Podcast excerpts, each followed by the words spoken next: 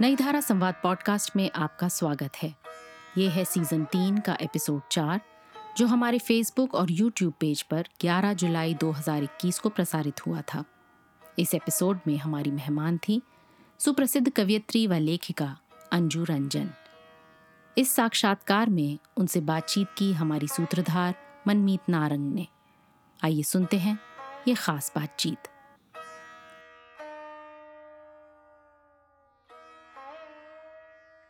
नमस्कार, नई धारा संवाद में आपका स्वागत है। आज जिस कवयित्री और लेखिका से आप मिलने जा रहे हैं वो भारतीय विदेश सेवा की एक वरिष्ठ अधिकारी है। विदेश में देश की सेवा के लिए तत्पर होना यानी एक नई जगह बसना, अपनी जड़ों से दूर होना और अकेलेपन से छूटना। इस अकेलेपन में हम ढूंढते हैं अपनी भाषा के पंख, जिस पर सवार हो हम कभी कभी अपने देश घूमने जा सकें। तो इनकी एक कविता सुनिए। फागुन। एक अलस दोपहरी में उस दोपहरी को खोजती हूँ, कच्ची अमिया और सितुआ को पत्थर पर घिसती हूँ। मलमल के दुपट्टे से रिश्ते पिघलते कच्चे चटपटे कचूमर को चखती हूँ। कभी चटकारे लेकर आंखें मीच कर अमचूर चुराती हूँ। उसी दोपहरी में पीले सरसों में छिप कर कच्चे कोमल चने और मटर खाना चाहती हूँ। सरसराती हवाओं में पकते गुड़ की भीली की मीठी सुगंध को सांस खींच कर ढूंढती हूँ। बसंत तो आ गया पर वे सौगातें कहाँ, बसंत तो आ गया पर वे सौगातें कहाँ। इस अलस दोपहर में उन चिन्हों को खोजती हूँ, उस टेसू भरे फागुन में रंगना चाहती हूँ।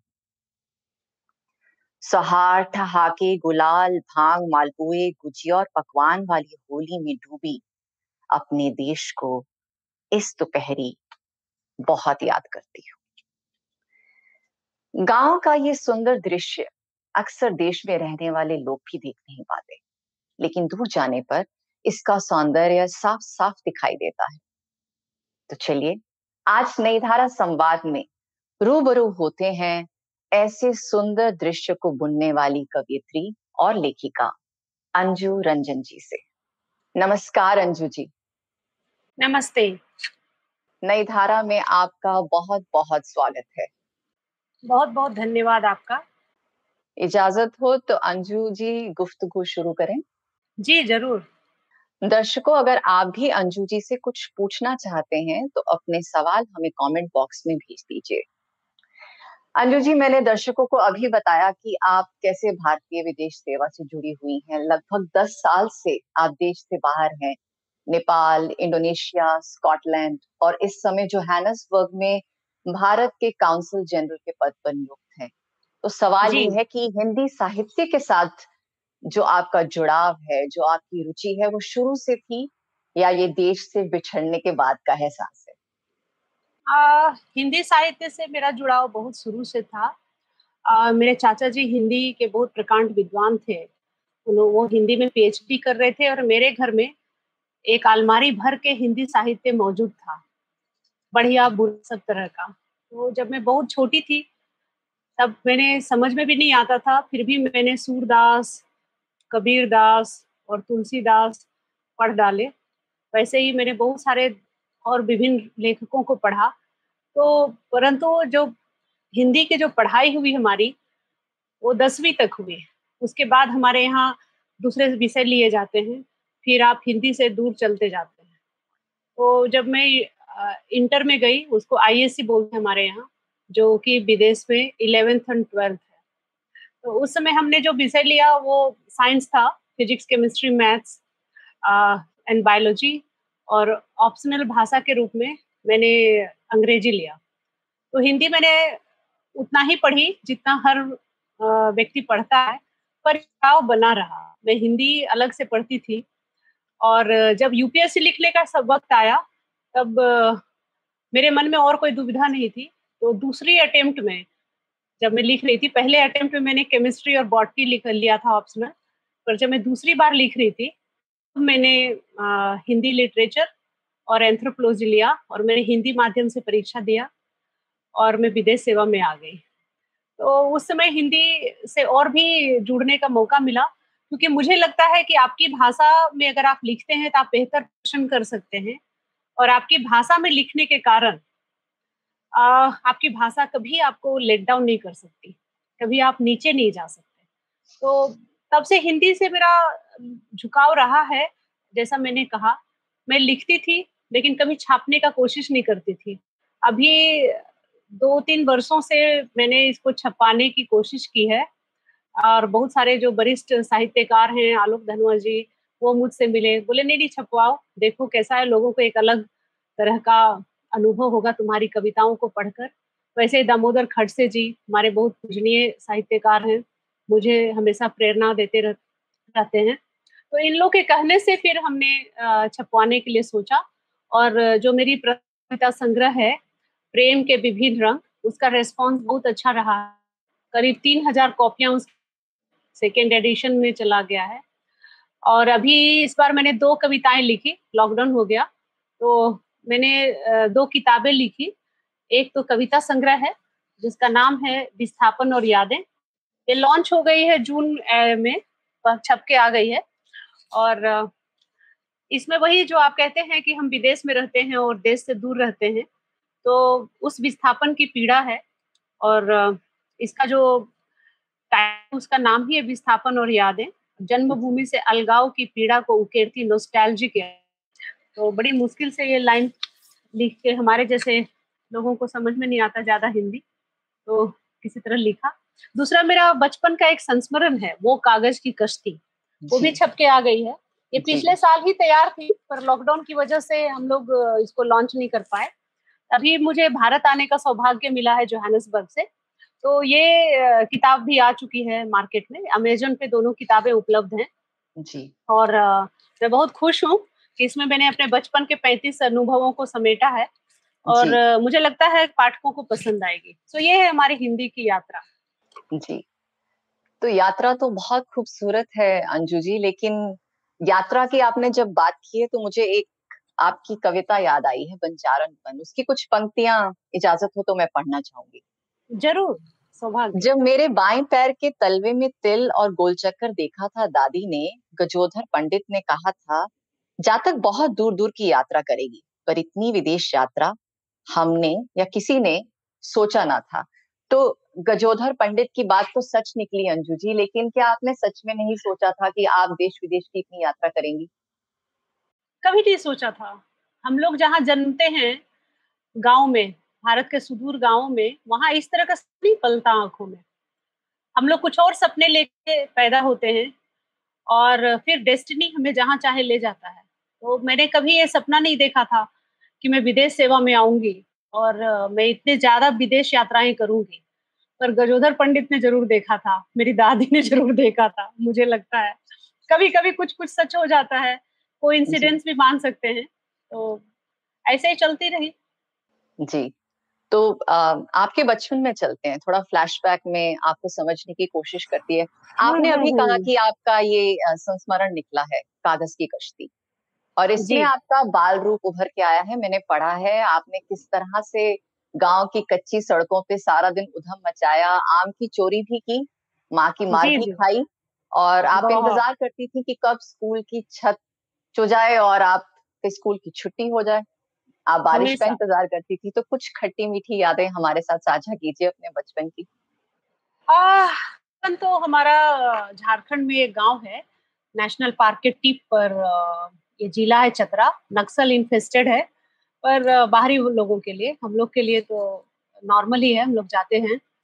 तो वहाँ मेरा जन्म हुआ और वहाँ प्राथमिक विद्यालय था 1 से 5वीं कक्षा तक। तो मेरी शुरुआत की पढ़ाई हुई। एक बहुत ही इंटरेस्टिंग कहानी है जो किताब में नहीं है, अगर आप इजाजत दे तो हम बताएं कि हमारा एडमिशन कैसे हुआ जी। बताइए। उन दिनों मिड डे मील नहीं मिलता था, पर भिगोया हुआ चना एक मुट्ठी मिलता था, या फिर वो जो चिनिया बादाम जिसको हम लोग बोलते हैं मूंगफली, वो भी एक मुट्ठी मिलता था। तो स्कूल और मेरा घर था बहुत ही नजदीक और बीच में एक सड़क जाती थी, बहुत ही नजदीक में, सड़क पार करे आप स्कूल में हो गए। तो मैं 30 साल की थी तो मैं अक्सर वहां जाके खड़ी हो जाती थी और मैं इंतजार करती थी मुझे भी मास्टर साहब थोड़ा सा मूंगफली या कच्चे चने दे दें। तो उनको जब जब चना बच जाता था दे देते थे, जब दया आती थी तब दे देते थे, कभी कभार नहीं भी दे देते थे। तो एक बार फिर नहीं दिया तो मैं रोते रोते आई, दादाजी को कहा कि देखिए मुझे चना नहीं दिया उन्होंने, चलिए उनसे मंगा दीजिए, मास्टर साहब से मंगा दीजिए चना। ऐसे रोते रोते मैं घर आई, तब मेरे दादाजी गए, बोले मास्टर साहब बचिया को चना दे दीजिए, क्यों नहीं दे रहे। बोला देखिए रोज रोज नहीं दे सकते, रोज रोज आ जाती है, कभी कभार आए तो दे दें, रोज आती है, अब अगर इनको रोज चने खाने एडमिशन कराना पड़ेगा स्कूल में। हम थे 3 साल के और वहाँ उसमें ऐसा नहीं था कि यू नो और फिर जूनियर केजी सीनियर केजी नहीं होता गांव में। गांव में पहला एडमिशन पहली कक्षा में ही होती है, तो क्या करे फिर। तो मैं 3 साल की थी और मेरा उम्र बढ़ा के 6 साल किया गया, एडमिशन करवा दिया गया। तो आज भी मेरे से जो बड़े भाई हैं, चचेरे भाई हैं, उनका डेट ऑफ बर्थ और मेरा डेट ऑफ बर्थ और मेरी बहन का डेट ऑफ बर्थ, सबका एक ही डेट ऑफ बर्थ हम लोग का लिखा हुआ। तो इस तरह से मेरा एडमिशन हो गया और यू कैन से कि आप समझ सकते हैं मैं कितनी लालची थी कि वो चना खाने के लिए फिर मैं स्कूल जाने लगी। और मुझे तो वही सबसे बढ़िया टाइम लगता था कि जब टिफिन में हमें देते थे चना खाने के लिए। तो इस तरह से मेरा एडमिशन, और इस एक मुट्ठी चने के लिए मैंने 3 साल खो दिए।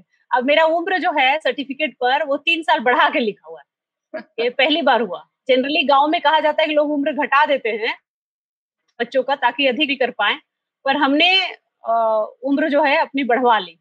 तो ये कहानी अब इसमें नहीं आई है एपिसोड में। मुझे आपकी इस बात से मिल्खा सिंह की बात याद आ रही है जिन्होंने दूध के लिए अपनी पूरी जिंदगी पलट दी और आपकी भी जिंदगी पलट दी इस तरह से। अंशु जी, ये चंचलपन, ये जो नटखटपन आपका दिखाई देता है इस किताब में कागज की कश्ती में, फिर ये पलटा कब कि आपने सिविल सर्विसेज जैसी गंभीर पढ़ाई करने की कब सोची? बहुत सारे लोगों ने बोला कि नहीं नहीं नहीं यू नो पढ़ो, और कई बार लोगों को आपका ये खुश रूप पसंद नहीं आता ना, बहुत खुश रहने वाली लड़की है, मस्त है, बिंदास है, हाँ इधर उधर फ्लर्ट करती हुई चल रही है, गलियों में खेलती चल रही है, लड़कों के साथ कूद रही है, तैर रही है, शरारतें कर रही है। तो बहुत लोगों को आपका ये रूप पसंद नहीं आता। और मैं अपने घर की सबसे बड़ी लड़की थी, तो दिन रात मुझे ये टोके दिए जाते थे, आप कुछ करोगे तभी छोटे भाई बहन कुछ करेंगे। तो मुझे ठीक है कुछ कर देना चाहिए। तो उसी प्रोसेस में फिर हम यूपीएससी का तैयारी करने लगे। उसकी तैयारी का भी बहुत इंटरेस्टिंग कहानी है कि हमारे यहाँ जब लड़की देखने के लिए लोग आते हैं, ये भी इसमें मौजूद नहीं है पर मैं आपको बहुत संक्षेप में बताना चाहती हूँ। हमारे यहाँ जब लड़की देखने आते हैं, जितना भी है आपके घर में उसे बढ़ा चढ़ा के दिखाया जाता है। जैसे उदाहरण के लिए आप फिल्मों में देखते होंगे कि जितना भी चीज है, पेंटिंग वेंटिंग लगा हुआ घर पे, दीवार पे कुछ भी टंगा हुआ या मेजपूस कढ़ा हुआ, सब बोलेंगे लड़की नहीं बनाए। जो भी खाना दिया जाता बोलता नहीं नहीं इसी ने बनाए करके। वो तो गांव लाया करते थे दूसरों के घर से कि चाची ये पेंटिंग दीजिए, हमारे ड्राइंग रूम में लगना है क्योंकि हमको देखने लोग आ रहे हैं। तो वो सब हमने लगा लिए। तो एक बार एक लड़का देखने के लिए आने वाला था, वो बहुत पढ़ा लिखा लड़का था, ISM का था, धनबाद से। तो हम लोग को उसको इम्प्रेस कर रहा था, कैसे इम्प्रेस करें। तो उसमें हम लोग हजारीबाग में पढ़ते थे, तो जा करके हमने कंपटीशन सक्सेस रिव्यू बहुत सारे खरीद लिए और अंग्रेजी में थोड़ा हाथ तो थे, और हमने अपने टेबल पे सारा कुछ स्टैक करके रख दिया कि हम तो इतने बड़े पढ़ाकू हैं, मतलब यू नो तुम्हारे सुयोग्य पत्नी हम ही बनेंगे इस तरह।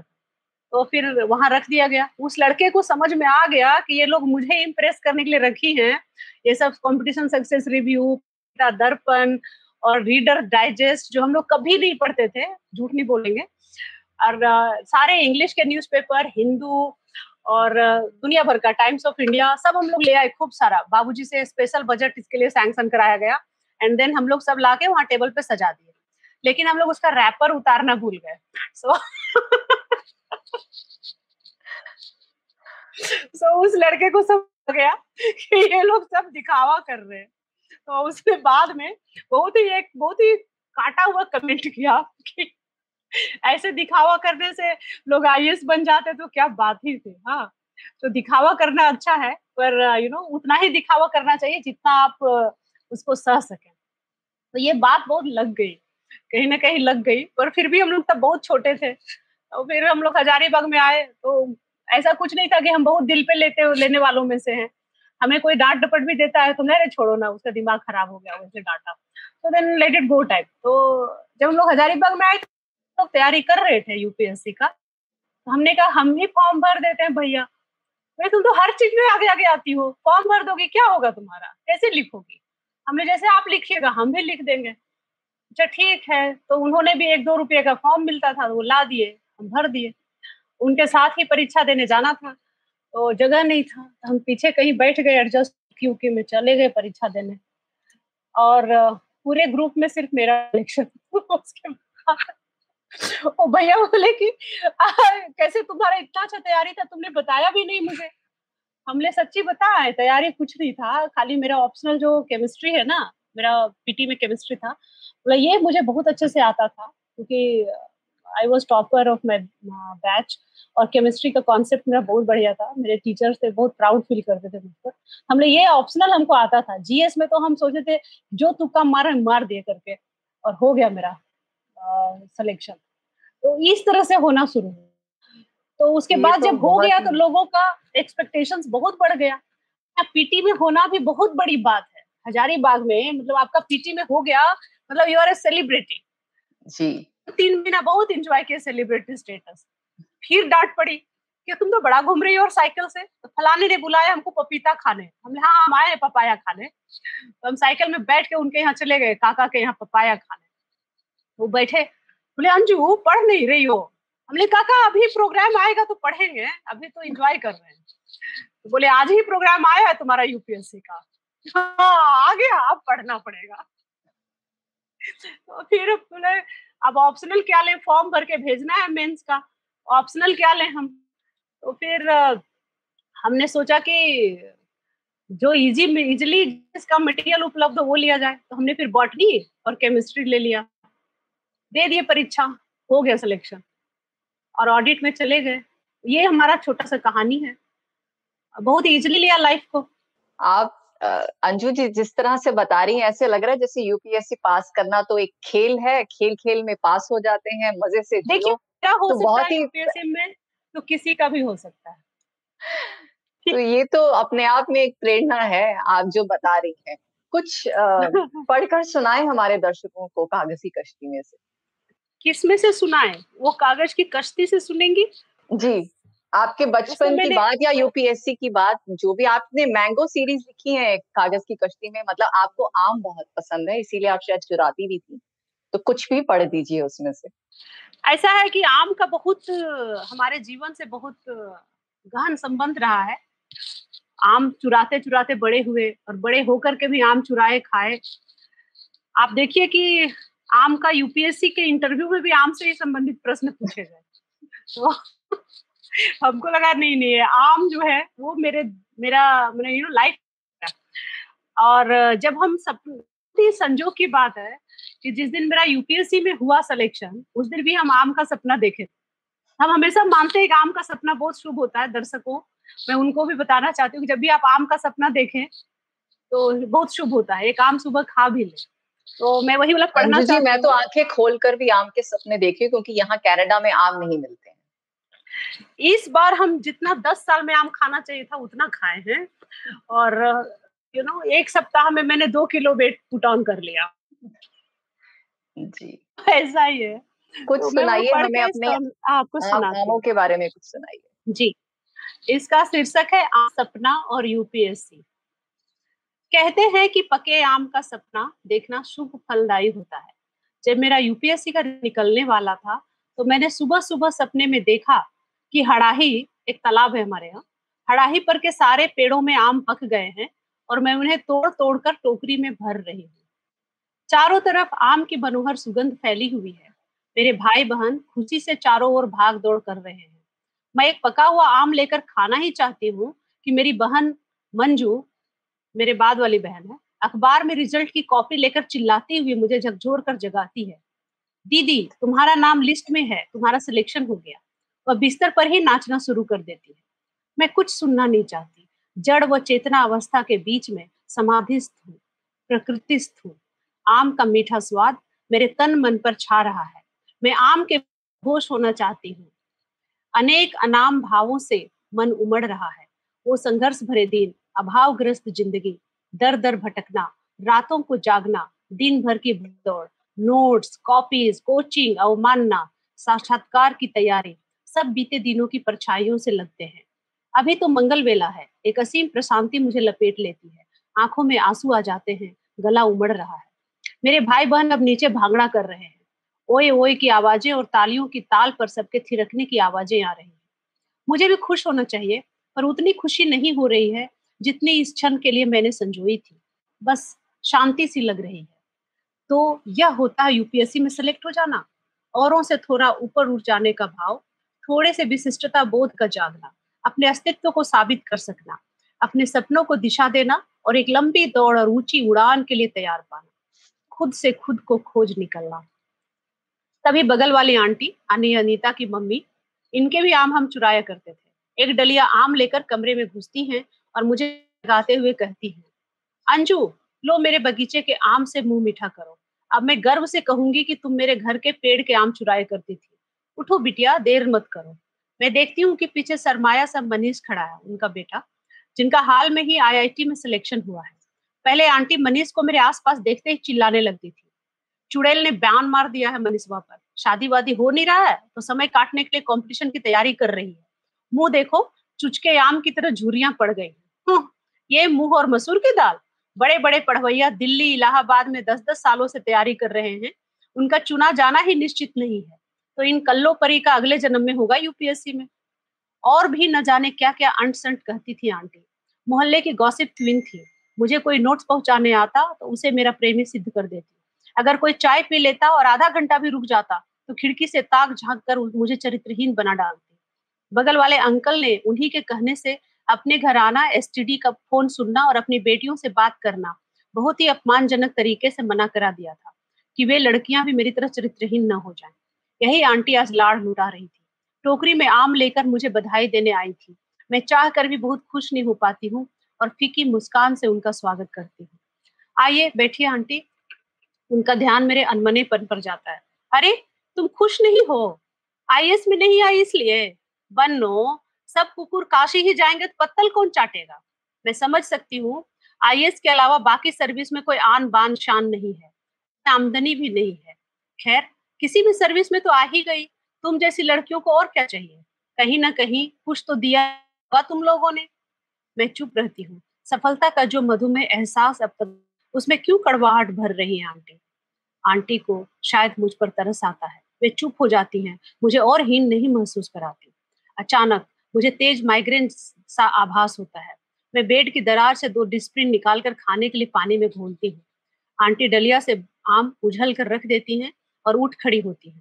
अब बाहर जाकर उन्हें जरूर यह पता करना होगा कि घूस देकर तो सिलेक्शन नहीं हुआ। मैं निढाल होकर बेड पर गिर जाती हूँ। सब नकारात्मक विचारों को दरकिनार करके सोचती हूँ, आज कौन सा ड्रेस पहना जाए, बहनों, सहेलियों और मित्रों को लेकर कहाँ की जाए। तभी आंटी द्वारा लाए गए आमों पर नजर पड़ती है। पीले गदराए पके आम जैसे सपने में दिखे थे, हूबहू वैसे ही। फिर ख्याल आता है, काश मैं सपने में वह आम खा पाती तो आईएएस वाला रैंक आ जाता। तब मेरा सिलेक्शन IAAS यानी ऑडिट एंड अकाउंट सर्विस, भारतीय लेखा एवं लेखा परीक्षा सेवा में हुआ था। धन्यवाद।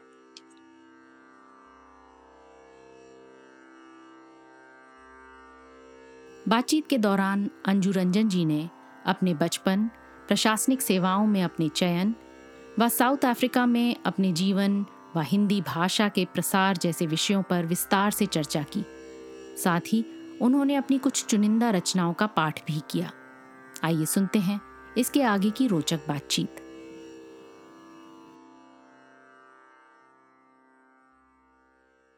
अंजू जी, आपने हंसी हंसी में बता तो दिया कि किस तरह से यूपीएससी की आपने पढ़ाई की और आप पास हुई, लेकिन आपका ये संस्मरण पढ़ने के बाद एहसास होता है कि आपको बहुत सुनना पड़ा, आप पर तरह तरह की उंगलियां उठाई गई, लेकिन ये आपका एटीट्यूड है कि आपने हार नहीं मानी। आप इतना सब सुनने के बाद भी अनीता जी से आप ये सोचने कि मैं कौन सी ड्रेस पहनूं और किस तरह के आम खाऊं, तो दाद दूंगी मैं आपके इस एटीट्यूड की।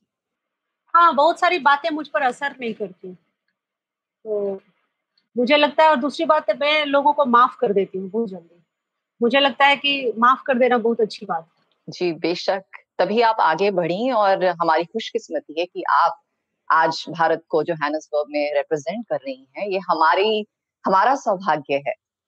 अंजू जी, आपकी मेरा सौभाग्य है। जी बिल्कुल। अंजू जी, आपकी किताब प्रेम के विभिन्न रंग, जो आपका पहला कविता संग्रह है, या आपका एक और कविता संग्रह है विस्थापन और यादें, आपने बताया भी अभी, इसमें बार बार गांव का जिक्र आता है। पेड़, करेले के फूलों पर भी आपने कविताएं रची हैं। जी, स्कॉटलैंड के मेडोज में आप घूमती हैं तो खेत खलियान ढूंढती हैं, हवाई जहाज निकलता है तो आप सोचती हैं कि शायद मेरे गांव की कोई खबर ले आएगा। जी, तो ये कसक सी दिखती है आपकी कविताओं में। क्या आप तरसती हैं अपने गांव के लिए, उसकी आबो हवा के लिए? बहुत बहुत अधिक। और मुझे एक चीज दुखी करता है कि जिस गांव को मैं छोड़ आई थी, जैसे मैं बहुत बदल गई हूँ, गांव भी बहुत बदल गया है। अब मेरा गांव जो है वो मेरे सपनों में ही सुरक्षित है।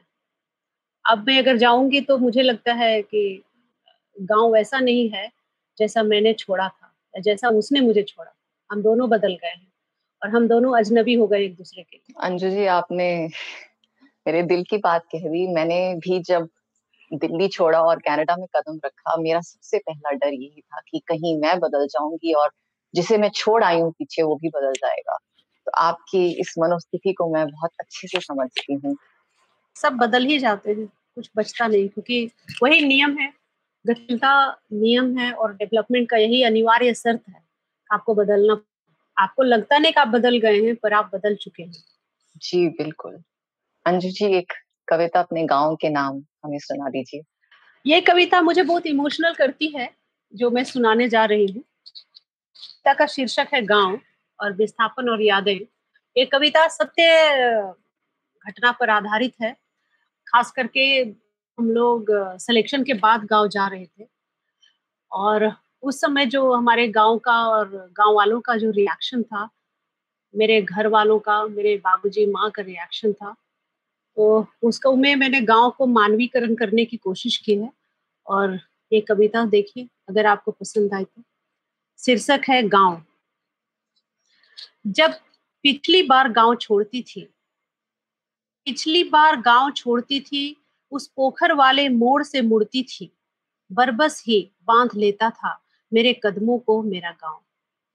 जब पिछली बार गांव छोड़ती थी उस पोखर वाले मोड़ से मुड़ती थी, बरबस ही बांध लेता था मेरे कदमों को मेरा गांव। अविधूर दृष्टि और आंसू भरे नयनों को पिता की तरह वेदना विदूर दृष्टि और आंसू भरे नयनों को पिता की तरह मजबूत दिखावा बनकर मौन खड़ा था मेरा गांव। आप जानते हैं कि माँ रोती है जब बेटियां विदा होती हैं, जनरली पिता नहीं रोते। गांव वैसा ही है, वो नहीं रो रहा था, वो वैसे चुपचाप खड़ा था। माँ की ममता की तरह रूखे हाथों से वे रूखी हवाएं सुखा जाती थी मेरे आंसू, विपरीत दिशा से बहकर वो लिपटा लेती थी खुद से। मेरी माँ बनकर तब निशब्द रोता था मेरा गांव। मेरी माँ बनकर निशब्द था मेरा गांव। दिनहीन, अनपढ़, अनगढ़ मेरा वो मैला कुचेला गांव मेरे शनील की खुशबू से सहम गया सा लगता था। दिनहीन, अनपढ़, अनगढ़ मेरा वो मैला कुचेला गांव मेरे शनील की खुशबू से सहम गया सा लगता था और गोबर और खाद की बदबू को धनिया पत्ते से छिपाता था। तंग गलियों और कच्चे रास्तों के लिए जैसे वही जिम्मेदार है, तंग गलियों और कच्चे रास्ते के लिए जैसे वही जिम्मेदार है, ऐसा शर्मसार लगता था मेरा गांव। मेरी लाल बत्ती वाली गाड़ी के साथ मैं मेरे पति के साथ गई थी। मेरी लाल बत्ती वाली गाड़ी के साथ सेल्फी लेकर अपनी झेप मिटाता था। उसको खबर थी कि अब मेरा लौट कर आना है मुश्किल। उसको खबर थी कि अब मेरा लौट कर आना है मुश्किल, फिर बार बार लौट आने को कहता था मेरा गांव। कोई कीमत नहीं उन चीजों की मेरे लिए, कोई कीमत नहीं उन चीजों की मेरे लिए, मैं उन्हें विमान में ले जा भी न सकूं। मैं उन्हें विमान में ले जा भी न सकूं, पर तुलसी, नीम और खट्टे बेरों की सौगातें जुटाता फिरता था मेरा गांव। मेरे विदेशी बच्चों को हैरान करता। मेरे बच्चे विदेशी हो चुके हैं क्योंकि मैं 20 साल से बाहर घूम रही हूँ।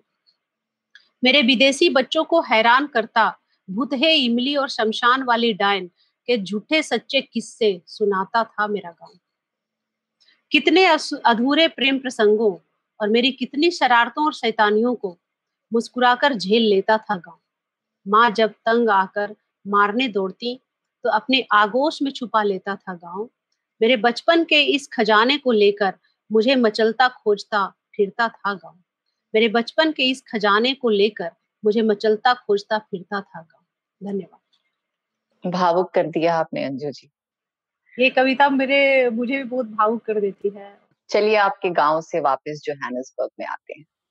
हमें बताएं कि हिंदी साहित्य को प्रमोट करने के लिए यहाँ पर क्या प्रयत्न कर रही हैं आप अंजू जी? कहाँ, भारत में? जी, जोहान्सबर्ग में। गांधी की धरती कहा जाता है जोहान्सबर्ग को, और मुझे यकीन है कि आप बहुत प्रयत्न कर रही हैं वहाँ पर। जी, हमारे यहाँ एक टॉल्स्टॉय फार्म है। आप जानते होंगे जोहान्सबर्ग में टॉल्स्टॉय फार्म था जो उनको कालेनबाख ने गिफ्ट किया था। कालेनबाख ने गांधी जी की कॉटेज भी, और एक वक्त था जब वहां पर 80 परिवार रहते थे, माने 200 लोग रहते थे, और वो सेल्फ सफिशिएंट फार्म था। 1100 हेक्टेयर में फैला हुआ। उसमें फल, धान और बहुत सारे चीज की खेती होती थी। पानी का अपना सिस्टम था, सब कुछ था। तो कि गांधी जी जब वहां से चले आए, बाद में उन्होंने फेनिक्स को अपना सेंटर बनाया, तो टॉल्स्टॉय फार्म जो है बहुत ही उजाड़ सा हो गया और टॉल्स्टॉय फार्म में कुछ खास बचा नहीं। तो अब हम लोग उसको रिवाइव करने की कोशिश कर रहे हैं। वो जमीन जो है वो दूसरों ने इंक्रोच कर लिया है। किसी दूसरे ब्रिक कंपनी को ये जमीन बेच दी गई है ये के द्वारा, एडमिनिस्ट्रेशन के द्वारा।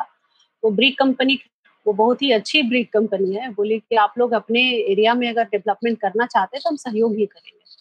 तो अब ये इसमें सवाल उठता है कि लोकल गवर्नमेंट के साथ मिल करके और भारत गांधीवादियों के साथ मिल करके, खास करके बड़े बिजनेस हाउसेस जो गांधी के विचारों को बढ़ावा देते हैं, प्राथमिकता देते हैं, उनसे मैं अपील करना चाहती हूँ आपके इस चैनल के माध्यम से कि उनको टॉल्स्टॉय फार्म को रिवाइव करने में मदद करनी चाहिए और आगे बढ़ के उनको प्रोत्साहन देना चाहिए, सहयोग करना चाहिए। मैं चाहती हूँ कि टॉल्स्टॉय फार्म दोबारा बने और जिससे गांधी का जो भी सिद्धांत है उनको बढ़ावा दिया जा सके। और भी हम ये चाहते थे कि गांधी जी के बारे में कहा जाता है कि वहाँ के लोग कहते हैं कि गांधी जब 1893 में वहाँ गए तो वो एक बैरिस्टर थे। अभी तक उन्होंने प्रैक्टिस भी शुरू नहीं की थी भारत में। वो बिल्कुल नए नवेले एक बैरिस्टर, बहुत पढ़ा लिखा यंग जेंटलमैन वहाँ थे। तो साउथ अफ्रीका के जो पहले प्रेसिडेंट थे नेल्सन मंडेला, वो कहते थे कि आपने मुझे मोहनदास गांधी दिया, हमने आपको महात्मा दिया। तो वहीं पर उन्होंने अपने सारे विचारों पर एक्सपेरिमेंट किया, खास करके सत्याग्रह और अहिंसा, जिसको बाद में उन्होंने अपने जीवन में उतारा और जिसके माध्यम से भारत की आजादी की लड़ाई लड़ी, भारत को आजादी दिलाई। उसकी जो पृष्ठभूमि है, उसकी जो कहते बीज भूमि है, वो दक्षिण अफ्रीका है। और भी हम संक्षिप्त रूप में कह सकते हैं तो उसकी जो प्रारंभिक बीज भूमि है वो टॉल्स्टॉय फार्म है। टॉल्स्टॉय फार्म सोच के आपको एक बहुत अच्छा इमेज बनता होगा, जो मेरे दिमाग में बनता था कि वहाँ एक फार्म होगा, वहाँ बहुत सारा खेती हो रहा होगा और मतलब गांधी जी का स्ट्रक्चर होगा, लाइब्रेरी वगैरह होगा। पर जब मैं वहाँ पहुंची तो ऐसा कुछ नहीं था। वह एक छोटा सा बंजर जमीन था और हमारे पहले वहाँ जो हाई कमिश्नर थे मैडम रुचि घनस्या, उनके प्रयासों से एक बाउंड्री दी गई थी 2 हेक्टेयर के एरिया में और उस बाउंड्री के आसपास कुछ पेड़ लगाए गए। अभी वो स्थिति में है। वो मतलब कहते हैं कि जैसे अभी उसको दोबारा हम लोग रेस्टोर करने की कोशिश कर रहे हैं क्योंकि सब कुछ छिन्न भिन्न हो चुका है। उसके जो बाकी अवशेष थे उसको भी लोगों ने चुरा के ले गया और ये सब। तो अभी हमें जरूरत है कि गांधी जी के इसको बढ़ावा दिया जाए। जहाँ तक हिंदी साहित्य का बात है, जोहान्सबर्ग में और साउथ अफ्रीका में हिंदी साहित्य बहुत पॉपुलर है। वहाँ पर हिंदी शिक्षा के एक संस्था है जो नए जनरेशन को हिंदी पढ़ाने की कोशिश करती है। वो लोग देवनागरी लिपि में नहीं लेकिन रोमन स्क्रिप्ट में हिंदी पढ़ाते हैं, वह भी प्रशंसनीय है। तो जैसे हम लोग जब हिंदी पढ़ते थे तो बलराम तिवारी जो हमारे सर थे वो कहते थे कि हिंदी को अगर आगे बढ़ना है और हिंदी को अगर अंग्रेजी और दूसरी यूरोपीय भाषाओं के साथ कंपटीशन में बने रहना है तो हिंदी को थोड़ा सा फ्लेक्सिबल होना पड़ेगा। जब तक आप फ्लेक्सिबल नहीं होंगे, अगर आप रोमन में भी हिंदी को प्रमोट नहीं करेंगे, रोमन तो स्क्रिप्ट है, हिंदी सिर्फ लिपि नहीं है, हिंदी भाषा भी है ना। लिपि तो हमारी देवनागरी है जी। तो उस पहले आप रोमन भाषा में उनको पढ़ाएं, फिर जब उनको थोड़ा बहुत समझ में आ रहा था अपने आप देवनागरी की ओर झुकेंगे। तो इस तरह से वहाँ प्रयास किए जा रहे हैं। मैंने भी उनको बहुत सारी कम से कम 5000 किताबें गिफ्ट की, आप लोगों को दीजिए। गांधी जी के लाइब्रेरी के लिए, वही टॉल्स्टॉय फार्म की लाइब्रेरी के लिए भी हमने करीब 3000 किताबें खरीद ली हैं ऑलरेडी, और हमारे बजट से गांधी जी के ऊपर से। और हम वेट इंतजार कर रहे हैं कि टॉल्स्टॉय फार्म में जब भी लाइब्रेरी का पुनर्निर्माण होगा ये किताबें वहां पे शिफ्ट की जाएंगी। तो ये मोटा काम चलता रहता है। हिंदी की कक्षाएं हम लोग चलाते हैं, जैसे आपके यहाँ भी चलते होंगे। काउंसुलेट में हम लोग हर एक महीने हिंदी की एक कक्षा लेते हैं और वे हिंदी शिक्षा संघ को बुलाते हैं और हिंदी में जो सिप है उसका प्रचार प्रसार करते हैं। साउथ अफ्रीका के जो लोकल भारतीय जो 4-5 पीढ़ी पहले जो साउथ अफ्रीका शिफ्ट हो गए थे, वो भारत में जो हिंदी में उपलब्ध जो स्कॉलरशिप है उसको वो कैसे अवेल कर सके। तो ये सब प्रयास चलते रहते हैं, पर सबको थोड़ा थोड़ा प्रयास करना चाहिए, मुझे भी लगता है। बहुत ही बढ़िया, बहुत ही प्रशंसनीय है ये। अच्छा लगा ये जानकर अंजू जी। अंजू जी, आपने इतनी देशों में आप रही, वहाँ के लोगों से मिली और उनकी भाषा का भी आप पर असर आया होगा, जाहिर सी बात है। आप क्षेत्रीय भाषा की जानकारी रखती हैं, हिंदी और अंग्रेजी पर पकड़ आपकी अच्छी है। तो कोई नई भाषा सीखने का मन किया या आपने सीखी और उसका प्रयोग किया अपने लेखन में? जी, एक्चुअली जब हम लोग भारतीय विदेश सेवा में आते हैं आपको एक विदेशी भाषा सीखनी कंपलसरी होती है। तो मैंने अपनी विदेशी भाषा के रूप में भाषा इंडोनेशिया चुना। अच्छा। और वो इसलिए क्योंकि भाषा इंडोनेशिया में बहुत सारे शब्द जो हैं वो संस्कृत से ही गए हैं। करीब 15% शब्द जो हैं वो संस्कृत के हैं और आपको एकदम समझ में आएगा। जैसे वहां पर भी बेटे को पुत्रा बोलते हैं, बेटी को पुत्री बोलते हैं, और जो स्त्री है मतलब जो औरत है उसको स्त्री बोलते हैं, जो पति है उसको स्वामी बोलते हैं। तो ये सब संस्कृत के वर्ड गए हैं। मदर वंदे मातरम वहाँ भी बोलते हैं, मातरम करके एक जगह भी है। इसी तरह से और भी बोलते हैं दीर्घायु जकार्ता, यानी मतलब जकार्ता दीर्घायु हो। तो ये स्लोगन ये एयरपोर्ट में उतरते ही मिलने लगेगा, दीर्घायु जकार्ता, दीर्घायु जकार्ता। सो ये मुझे बहुत अच्छा लगा। और मैंने पहला जो वैकल्पिक विषय था विदेशी भाषा के रूप में भाषा इंडोनेशिया को चुना। और मुझे लगता है अभी तक मैं ही ऐसी लड़की हूँ जिसको शायद 90% से ऊपर इस परीक्षा में मिला है और मैंने वहाँ भी गोल्ड मेडल लिया। तो मुझे बहुत गर्व है। भाषा इंडोनेशिया मैं ना सिर्फ बोल सकती हूँ बल्कि लिख सकती हूँ, पढ़ सकती हूँ और अनुवाद भी कर सकती हूँ उसमें। तो मैंने एडवांस लेवल का पोस्ट ग्रेजुएशन डिप्लोमा किया यूनिवर्सिटी ऑफ इंडोनेशिया से। तो दूसरी और भाषाओं में मुझे नेपाली आती है, थोड़ी बहुत फ्रेंच आती है। मैं समझ थोड़ा बहुत यूरोपियन भाषा लेती हूँ पर बोल नहीं सकती क्योंकि सबका बेस एक ही है। संस्कृत मुझे आती है तो अच्छा लगता है। क्षेत्र में मुझे मराठी आती है, गुजराती, मराठी, थोड़ी बहुत तमिल भी आती है क्योंकि मेरी देवरानी तमिलनाडु से है। बोलते क्या बात कर रहे हैं, तो हमने थोड़ा तमिल सीख लिया। तो विदेश की यात्रा ने तो आपको लिंग्विस्ट भी बना दिया अंजू जी। ये तो आपके लेखन पे इसका प्रयोग कहीं हुआ? कोई अनुवाद करने का आपने सोचा है किसी किताब का? अभी हमने स्कॉटिश सीखा। जब हम स्कॉटलैंड में पोस्टेड थे तो वहाँ हमने स्कॉटिश सीखी क्योंकि मैं वहाँ एक बहुत महान कवि है स्कॉटलैंड के, रॉबर्ट बर्न्स, उनसे मैं बहुत प्रभावित हुई। अब उनके मैंने जन्म स्थान को विजिट किया और हमारे साथ एक और कवि यहाँ से गए हुए थे दामोदर खड़से, तब उनसे मेरा परिचय हुआ। हम लोग दोनों वहाँ गए रॉबर्ट बर्न्स के जन्म स्थान पे। उनका कॉटेज अभी तक उन लोग ने रखा हुआ है कंजर्व करके। तो वहाँ जब हम लोग गए हैं तो मुझे बहुत अच्छा लगा। और वहाँ की जो मेयर थी वो बहुत खुश हुए और उन्होंने बताया कि रॉबर्ट बर्न्स की कविताओं का विश्व में करीब 50 से 100 और भी कितनी सारी भाषाओं में भी हो ही रहा है, अनुवाद हो चुका है, पर हिंदी में नहीं। तो मैंने कहा चलो ठीक है मैं ये करती हूँ, पर ये चूंकि स्कॉटिश में है थोड़ी बहुत स्कॉटिश सीखनी पड़ेगी। फिर मैंने थोड़ा बहुत स्कॉटिश सीख लिया और अभी मैं उसको कर चुकी हूँ। उसकी जो मैनस्क्रिप्ट है वो साहित्य अकेडमी में दिया है, आशा है वो लोग इसको स्वीकार करेंगे और इसको पब्लिश करेंगे, क्योंकि मुझे लगता है कि जैसे मैंने कहा कि हिंदी को थोड़ी फ्लेक्सिबल होने की जरूरत है और हिंदी में दूसरी भाषाओं के समावेश होने से हिंदी और भी रिच होगी और भी इसको इनरिच करने की जरूरत है, समृद्ध बनाने की जरूरत है। हिंदी की समृद्धि के लिए एक्सचेंजेस है वो बहुत जरूरी है। तो इस दिशा में मेरा एक छोटा सा प्रयास है कि मैंने स्कॉटिश से रॉबर्ट बर्न्स की 20 कविताओं का अनुवाद किया है हिंदी में।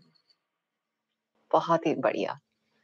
अंजू जी, आपकी एक इंटरव्यू देखी मैंने जिसमें आपने बहुत सारे अपने आइडियाज शेयर किए, बहुत सारे प्रोजेक्ट्स हैं जिन पर आप काम करना चाहती हैं। तो आजकल किस प्रोजेक्ट पर काम चल रहा है, कौन सी किताब रॉबर्ट बर्न्स के अलावा है जिस पर आप? रॉबर्ट बर्न्स की किताबें अब लिख दी, जब तक मैं नहीं लिखती हूँ तब तक बहुत यू कैन से अकबकाहट लगी रहती है कि मैं बहुत थोड़ा हाइपर हूँ, तो जब तक नहीं लिखो तब तक दिमाग में बहुत अकबकाहट लगी रहती है। तो रॉबर्ट बर्न्स तो अब मैंने लिख दी, अब उसमें थोड़ी होगी और करेक्शन होगा वो करती रहूंगी। अभी तत्काल मैं एक किताब लिख रही हूँ अंग्रेजी में जो कि कमीशन बुक है हमारे इंडियन काउंसिल वर्ल्ड अफेयर के द्वारा। उस किताब का मैंने नाम दिया है, किताब जिस विषय में है उसके बाद आप नाम सजेस्ट कर सकते हैं, नाम बदला जा सकता है, पर मुझे लगता है ये नाम ठीक है। इंडिया और इंडियन का क्या कंट्रीब्यूशन रहा साउथ अफ्रीका के अपार्थाइड स्ट्रगल में। आपको शायद पता होगा कि 1948 में जब यूनाइटेड नेशन जनरल असेंबली में भारत जस्ट आजादी हुआ था, तब वहां उन्होंने अपार्थाइड के विरुद्ध प्रस्ताव पास कराया था। साउथ अफ्रीका में भारत को बहुत मान दिया जाता है और भारत ने अपने सारे connection, diplomatic connection South Africa से काट लिए थे। उन्होंने अपार्थाइड को रिकॉग्नाइज नहीं किया था और उन्होंने नेल्सन मंडेला का साथ दिया था हर तरह से कि वो अपार्थाइड के विरुद्ध लड़ाई में भारत उनके साथ खड़ा था। न सिर्फ भारत पर वहां पर रहने वाले भारतीयों ने भी साउथ अफ्रीका के फ्रीडम स्ट्रगल में बहुत योगदान दिया। एक अहमद कथराड़ा थे जिनको सब लोग कैथी बोलते, कैथी अंकल बोलते, वो नेल्सन मंडेला के साथ रॉबिन आईलैंड में भी रहे, जहाँ काले पानी के लिए यहाँ पर जैसे पोर्ट ब्लेयर है वहाँ एक रॉबिन आईलैंड है जहाँ लोगों को भेज दिया जाता था। तो वो उनसे एक ही वर्ष कम रहे, 27 वर्ष रहे नेल्सन मंडेला, वो 26 वर्ष रहे वहां पर। लेकिन भारत में इसका कहीं जिक्र नहीं मिलता, आपको भी शायद नहीं पता होगा, मुझे भी नहीं पता था जब तक मैं वहां नहीं गई। तो मैंने फिर ये सोचा कि इन सबको एक संग्रहित किया जाए कि कौन कौन से स्टॉलवर्ट जो वहां रह रहे थे और भारत ने क्या कंट्रीब्यूट किया दक्षिण अफ्रीका के अपार्थाइड स्ट्रगल के लिए और किस तरह से अब भारत, तब हम इसको कनेक्शन अच्छा दे पाएंगे कि भारत और दक्षिण के बीच में अभी कैसा बायलैटरल संबंध चल रहा है। मेरी अगली किताब जो मैं कमीशन बुक लिख रही हूँ, बहुत ही भारी टास्क है क्योंकि आप कितने लोगों को सेलेक्ट करिएगा वो भी एक बहुत बड़ा प्रश्न है, पर मैंने कोशिश किया है कि मैं इसमें कम से कम 200-300 लोगों का इंटरव्यू लूँ और इसको संकलित करूँ और फिर इसमें अपने विचार डालूँ। इतना कम काम हुआ है कोरोना के चलते, जैसे मैंने ये बुक कमीशन कराया कोरोना आ गया। अभी आशा है कि थोड़ा ये वैक्सीनेशन के बाद लॉकडाउन खुलेगा, हम अधिक से अधिक इंटरव्यू लेंगे। अफसोस की बात है कि जिसका भी इंटरव्यू लेना था बहुत सारे अच्छे लोग का, सबकी डेथ होते जा रही है, तो हमें जल्दी करना पड़ेगा। और ये बुक अगर कमीशन हो जाए तो पेंगुइन ने इसको ऑलरेडी बोला है कि वो छापेंगे इसको, अभी ये काम में कर रहे हैं। बहुत ही अहम किताब होगी ये अंजू जी, और बेहद खुशी हुई है जानकर कि आप ये सब कोलेट कर रही हैं और ये किताब छपने वाली है। अंजू जी, आपके पहले कविता संग्रह की मैं बात करना चाहूंगी, प्रेम के विभिन्न रंग। जब मैंने ये किताब पढ़नी शुरू की तो ऐसा लगा एक रोमांटिक किताब है, एक प्रेमिका अपने प्रेमी के लिए लिख रही है, लेकिन जब गहराई में उतरो तो जाना कि इंद्रधनुष के रंगों की तरह इसमें भी प्यार के कई रंग हैं। एक प्यार मैंने ये जाना जो आपका वातावरण और पेड़ों को लेकर है, फिर इंग्लिश चैनल जिसकी तरफ आप कितने साल आकर्षित रहीं उसके ऊपर भी आपने एक कविता लिखी है, और कितने रंग हैं जो इसमें छिपे हैं जो शायद हमें ना पता चले एकदम से पढ़कर। जैसा कि आपने कहा कि टाइटल ही है प्रेम के विभिन्न रंग। तो विभिन्न मतलब बहुत तरह के प्रेम होते हैं। प्रेम आप किसी से भी कर सकती हैं। प्रकृति से प्रेम भी एक प्रेम है, भगवान से प्रेम भी एक प्रेम है, अपने बिलॉवेड से प्रेम करना भी एक प्रेम है, प्रेमी से प्रेम भी प्रेम है, मतलब माँ से प्रेम है, मातृभूमि से प्रेम है। तो इन सारे प्रेम का जिक्र है। और मैं इसमें से एक कविता सुनाना जो मैंने अपने लिए लिखा। मेरा बेटा ऑटिस्टिक है, अभी 8 साल का है, और उसके लिए जो हम स्ट्रगल करते हैं, उसके लिए जिस तरह से हम उसे कम्युनिकेट करते हैं, जिस तरह से हम चाहते हैं कि वो इंडिपेंडेंट बन जाए, तो ये कविता मैंने उसके लिए लिखी, उसके प्रेम में पढ़कर लिखी। तो आप ये कविता सुने। कविता का शीर्षक है आदि तुझे प्यार करते करते। तुझे प्यार करते करते मैंने प्यार करना सीख लिया, तुझे चलना सिखाते सिखाते गिरकर सीख लिया, तुझे बोलने का अभ्यास कराते मैंने तुतलाना सीख लिया, तेरे लिए कपड़े खरीदते समय ब्रांड से मुलामियत को चुन लिया, क्योंकि आदि बहुत सेंसिटिव है, तुझे पढ़ाने के लिए सारे प्रयोग किया, ककहरा को गीत की कड़ियों से सी दिया, उंगलियों की कविता लिख दिया, तुझे गान सिखाते सिखाते मैंने भी जीवन को गाना सीख लिया, तुझे नहलाते नहलाते मैंने पानी से दोस्ती कर ली और टब को तालाब मान लिया, तेरी नींद के मैंने लोरियों को भी दुलरा कर तेरी बगल में सुला दिया, तुझे पाकर और तुझ में खोकर जैसी हो गई, तुझे पाकर और तुझ में खोकर मैं तुम जैसी हो गई, तुमको जान न सकी पर मैंने खुदा को जान लिया। ये आदि के लिए। धन्यवाद। तुझे जानकर मैंने खुदा को जान लिया, भावुक कर दिया आपने फिर से अंजू जी। और मैं ये सोच रही हूँ कि काउंसिल जनरल होना अपने आप में एक इतनी बड़ी जिम्मेदारी, फिर एक माँ होने की जिम्मेदारी, और इस बीच आपने अपना पैशन किस तरह बरकरार रखा है। आप लिखती हैं, आप छपवा रही हैं किताबें, आप इतना लगातार प्रयत्न कर रही हैं हिंदी साहित्य के लिए, ये बहुत बड़ी उपलब्धि है अपने आप में। इतना सब कर पाना आसान नहीं है और मैं बहुत प्रेरित हो रही हूँ आपसे अंजू जी। Thank you. आप भी बहुत बड़ी प्रेरणा स्रोत हैं और मुझे सबसे अच्छा लग रहा है कि आपको पता है कि लोगों के मन से कैसे बातें निकलवा लेनी है। ये बहुत बड़ा गुण है आप में और आप बहुत ही अधिक मित्रवत हैं। तो मनमीत जी, मुझे लगता है कि इसके बाद भी हमारी मित्रता कायम रहेगी। बहुत खुश हूँ कि नई धारा के माध्यम से आप मेरी मीत बनी। आपका नाम ही है मनमीत, तो मेरे मन की मीत बनी आप। बहुत नवाजिश, बहुत बहुत शुक्रिया अंजू जी। अंजू जी, अगर आपकी इजाजत हो, एक थोड़ा अलग सा खेल खेलना चाहूंगी आपसे, सवालों और जवाबों का। सवाल जवाब तो अभी भी कर रहे हैं, लेकिन एक खेल ऐसा जिसमें आप सिर्फ एक शब्द में या एक सेंटेंस में जवाब दें, अगर आपकी इजाजत हो। Rapid fire. हाँ, कुछ ऐसा ही समझिए, क्योंकि वक्त की कमी है और आपसे जानना और सुनना बहुत है। तो आपके प्रिय कवि? निराला। आपके सबसे पसंदीदा लेखक? फणीश्वरनाथ रेणु। वाह। कोई ऐसी किताब जो आपने पढ़ी और ख्वाहिश जागी कि काश आपने ये लिखी होती? मेला आंचल। देश की एक ऐसी कौन सी चीज है जो आप बहुत मिस करती हैं, सबसे ज्यादा मिस करती हैं? मेरे गांव को। और गांव के आम? हाँ, गांव आओ तो आम भी मिलेगा, पर गांव बहुत अधिक मिस करती हूँ जी। एक ऐसी चीज जो भारत में आप बदलना चाहेंगी? भारत में मैं चाहूंगी कि लोग सड़कों पे हॉर्न करें, मुझे बहुत डिस्टर्बेंस होती है। भारत के अलावा कौन सा ऐसा देश है जो आपको बहुत भाता है? इंडोनेशिया। लिखना कैसे पसंद करती हैं, कलम से या लैपटॉप पर? मोबाइल पर।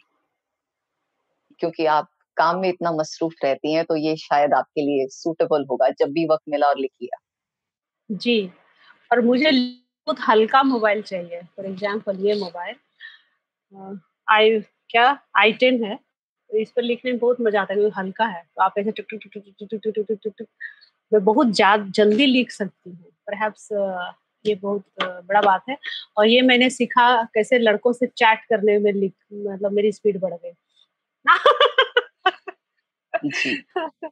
आपकी सबसे बड़ी उपलब्धि आप किसे मानती हैं? मेरी सबसे बड़ी उपलब्धि, अभी तो कुछ उपलब्धि हुई नहीं मेरी, आने वाली नॉर्मल पर्सन। हाँ, उपलब्धि अभी कुछ बड़ी उपलब्धि नहीं मेरे जीवन में। ठीक है, और आप कोई संदेश देना चाहेंगी अपने पाठकों के लिए, भारतवासियों के लिए? भारतवासियों के लिए बस एक ही संदेश है कि हम आपसे बहुत प्यार करते हैं। भारत के बाहर भी हम सिर्फ आप लोग के बारे में सोचते हैं, अपने देश के बारे में सोचते हैं, गांव के बारे में सोचते हैं। अभी कोरोना का मुश्किल वक्त है, आप लोग सुरक्षित रहें, खुश रहें और मास्क पहने। मैं जब इस बार भारत आई तो मुझे ये जानकर के बहुत दुख पहुंचा कि जिन लोगों से मिलना गुजर गए और कई मेरे फैमिली में कई लोग गुजर गए। आपने भी कई अपनों को खोया होगा और मैं उनको सांत्वना देना चाहती हूँ। मन करता है मैं सब एक एक अपने देशवासी के गले मिल के रोऊं और हम लोग कोरोना को कैसे पराजित करें, इसके लिए कुछ भी करना चाहती हूँ। मेरा संदेश ये है कि आप घर पे रहें, सुरक्षित रहें, बहुत जरूरी ना हो तो बहुत एडवेंचरस ना बने, क्योंकि एडवेंचरस तो आप प्रतिद्वंदी के साथ बन सकते हैं जो देखा हुआ है। यह बहुत ही नोटोरियस वायरस है, इससे जितना अधिक बचाव करेंगे आप देश के लिए उतना अधिक काम कर पाएंगे। हम जहाँ भी रहते हैं देश के बारे में सोचते हैं और हम चाहते हैं कि हम सब भारतवासी, चाहे हम देश में हो विदेश में हो, सिर्फ भारत के बारे में सोचें। हमारा खुद का भला खुद ही हो जाएगा। तो वही चाहती हूँ कि आप लोग से बहुत प्यार करती हूँ, आप भी हमें बहुत प्यार करें, अपनापन बनाए रखें मेरे ऊपर। मेरी रचनाओं को पढ़ें, प्रेम के विभिन्न रंग, विस्थापन और यादें और वो कागज की कश्ती। इसमें जो लड़की है वो मेरी बेटी है और उसको मैंने मॉडलिंग के पैसे दिए हैं। यही कहना चाहूंगी मैं दर्शकों से। नई धारा संवाद लाइव के अंतिम चरण में दर्शक अपने प्रिय रचनाकार से अपने प्रश्न पूछते हैं। अब सुनते हैं दर्शकों द्वारा पूछे गए सवाल और अंजू जी द्वारा दिए गए उनके उत्तर। अंजू जी, दर्शकों में से एक सवाल है आपके लिए। आपकी खिलखिलाती हंसी देखकर शायद उनके मन में ये सवाल उठा है। मौलश्री है जो कहती हैं कि देश विदेश की सेवाओं की संजीदगी है, जो उसकी जो संजीदा जिंदगी है, उसके भीतर भी रहकर अपने अंदर की जो शरारती लड़की है उसे अब तक कैसे बचाए रखा है आपने? लिखकर। लिखना जो है वो बहुत बड़ा एस्केप है। आप लिखना जो है आपकी अपनी दुनिया है। जब आप लिखती हैं, आप जैसे कहीं ऑनलाइन हो जाती हैं, जैसे मैं अभी आपके साथ ऑनलाइन हूँ तो हम लोग कुछ बातें कर रहे हैं, उसी तरह से जब आप लिखती हैं तो आप अपने मन में ऑनलाइन हो जाती हैं, फिर आप जो चाहे कर सकती हैं। तो ये जो एस्केप है मुझे लगता है कि ये मुझे जिंदा रखे हुए है, नहीं तो सबके जीवन में बहुत संघर्ष है। तो मैं कहना चाहूँगी मौलश्री जी को कि आप भी लिखें, लिखने में अच्छा लगेगा। और उनकी तो लैंग्वेज अच्छी लग रही है मुझे, भाषा बहुत अच्छी है, तो लिखें। हमको लगता है हर आदमी को लिखना चाहिए। एक बार मैं शाहरुख खान का इंटरव्यू देख रही थी तो उन्होंने यही कहा कि चाहे आप घटिया शेर भी क्यों ना बोल रहे हो, मतलब ऐसा पकाऊ शेर भी बोल रहे हो, फिर भी आपको शेर बोलना, फिर भी आपको लिखना चाहिए। क्योंकि जब हम लोग सोचते हैं कि लोग क्या कहेंगे, हम लोगों के लिए नहीं लिख रहे हैं, सबसे पहले हम अपने लिए लिख रहे हैं। जब आप कुछ लिख रही हो और आपको खुद को पसंद आता है तो बिलीव करिए लोगों को भी पसंद आएगा। और नहीं भी पसंद आया, आप सबको क्यों पसंद आना है? मैं अपने लिए लिखा, मुझे पसंद आ रहा। लिखने से जो भावोभिव्यक्ति होती है और जिस तरह का व्यक्ति आप किस तरह के किरदार करना चाहती हैं, वो अपने आप में बहुत ही डी स्ट्रेसिंग है। हर व्यक्ति को थोड़ा बहुत लिखना चाहिए और थोड़ा बहुत पढ़ना चाहिए। उससे क्या होगा कि अपनी पर्सनैलिटी बनी रहेगी, आपको अच्छा लगेगा और बहुत दुनिया जो है आपको बहुत अधिक बदल नहीं पाएगी, क्योंकि हम दुनिया को बदलने वाले हैं, दुनिया मुझे नहीं बदल सकती। बहुत ही दुरुस्त फरमाया आपने अंजू जी। अंजू जी, समय को देखते हुए हम आज की कड़ी अब यहीं समाप्त करते हैं और हिंदी साहित्य के लिए जो आप प्रयास कर रही हैं, हमारे दिल में आपके लिए बहुत सम्मान है। उसके लिए हमारे साथ अपना वक्त बिताने के लिए बहुत आभार, बहुत बहुत धन्यवाद। आपने मुझे ये दिया, नई धारा का भी बहुत धन्यवाद करती हूँ। और मनमीत जी, जैसे मैंने कहा, हमारी दोस्ती कायम रहेगी। नई धारा से भी, आपसे भी और हिंदी के दर्शकों से भी और पाठकों से भी बहुत बहुत धन्यवाद। मैं अभी आई हूँ पर हिंदी जगत से अभी नहीं जाऊंगी, ये वादा करती हूँ। बहुत बहुत धन्यवाद।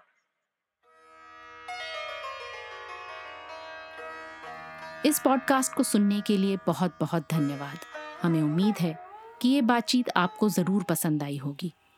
अगर आप भी संवाद के लाइव एपिसोड से जुड़ना चाहते हैं तो इसकी जानकारी पॉडकास्ट के डिस्क्रिप्शन में उपलब्ध है। जल्द ही आपसे फिर मुलाकात होगी। नमस्कार।